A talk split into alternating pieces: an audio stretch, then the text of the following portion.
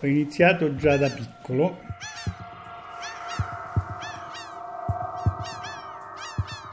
Io adesso ho quasi 80 anni. In quell'epoca avevo 14-15 anni.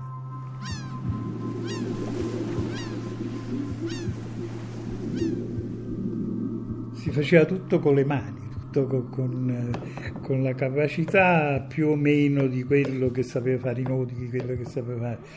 Oppure papà, per esempio, si incollava eh, sulla camera d'aria degli affarini così che, che erano eh, di ottone e che mi ricordo una volta che papà li trovò, non so, al mercato, cioè, comprò la manciata, per cui forse si poteva mettere a costruire maschere per tutti.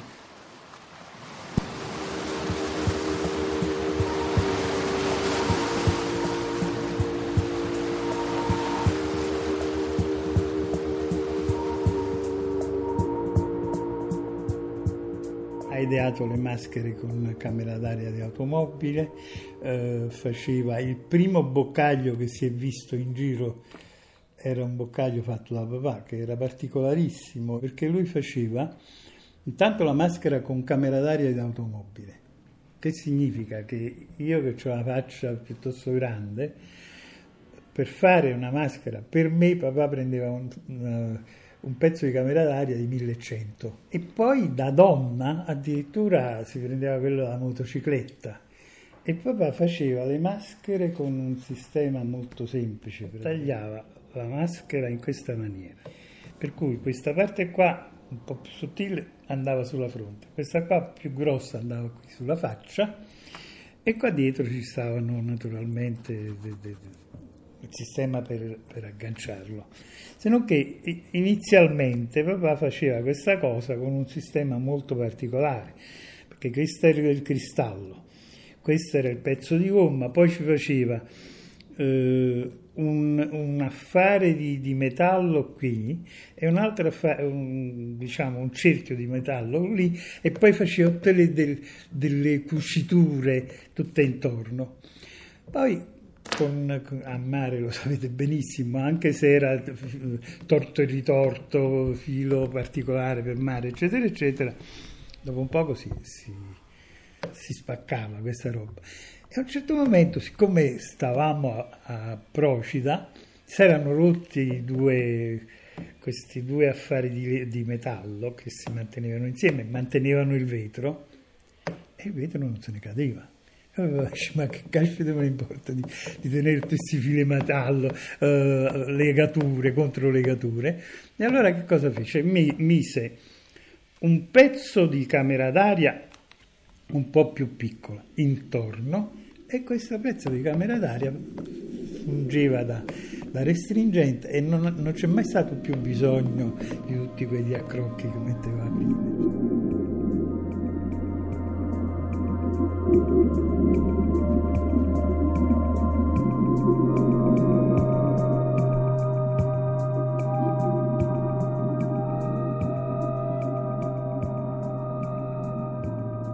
Noi avevamo queste maschere che erano fatte di camera d'aria. Allora che cosa succedeva? Succedeva che andando sotto, superando gli 8, 10, 12 metri, la maschera si appiccicava sulla faccia. E allora si spingeva aria nella maschera per poter allontanare questa cosa dagli occhi, il vetro, eccetera, eccetera. Con questo sistema c'erano delle situazioni per le quali noi non sapevamo che cacchio succedeva, praticamente stavamo compensando, perché io soffiando nella maschera per, per equilibrarla, per tenerla lontana dalla faccia, le prime volte mi prendevo un po' paura, dopodiché mi resi conto che succedeva qualche cosa e, e qualche cosa era che l'aria attraverso le tube del sacco se ne andava a finire all'interno del timpano e senza volere noi compensavamo praticamente compensando nella maschera.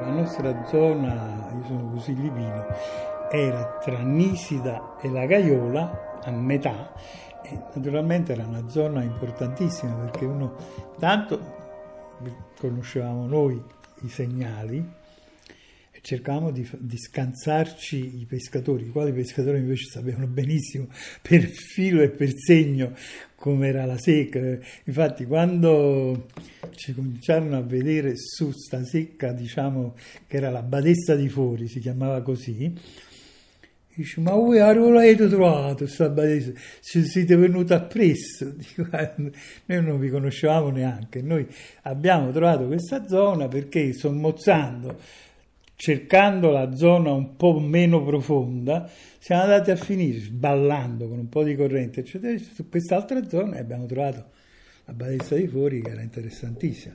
Nella Badessa di Fori niente, niente di meno che la prima volta che io ci sono andato c'era 18-19 metri, poi c'era uno spacco. In questo spacco io ho preso due cerni e un colpo.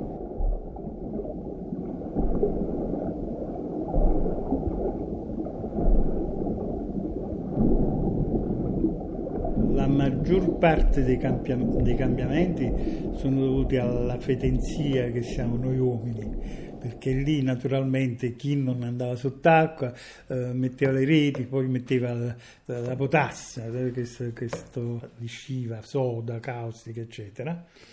Eh, su delle canne e le mandavano giù. Dandole giù naturalmente i pesci scappavano e prima di fare questo mettevano una rete di cinta e con questo sistema, naturalmente, lì dove ci stava questa roba, e per mesi non ci arrivava più un pesce, logicamente, perché tutto quello che, che, che, si disperdeva con la corrente, eccetera, era un conto, ma tutto il resto, quello che era solido, la mappatella, eccetera, eccetera, quella rimaneva lì e, non, si, non si, si disperdeva, si, rimaneva sul posto, per cui distruggeva abbastanza, diciamo.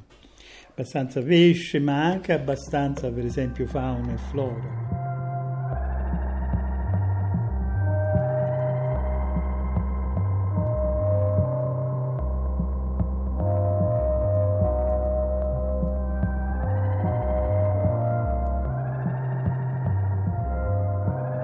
Pescatori di Frodo che per niente dice saglite perché mi spara una bomba.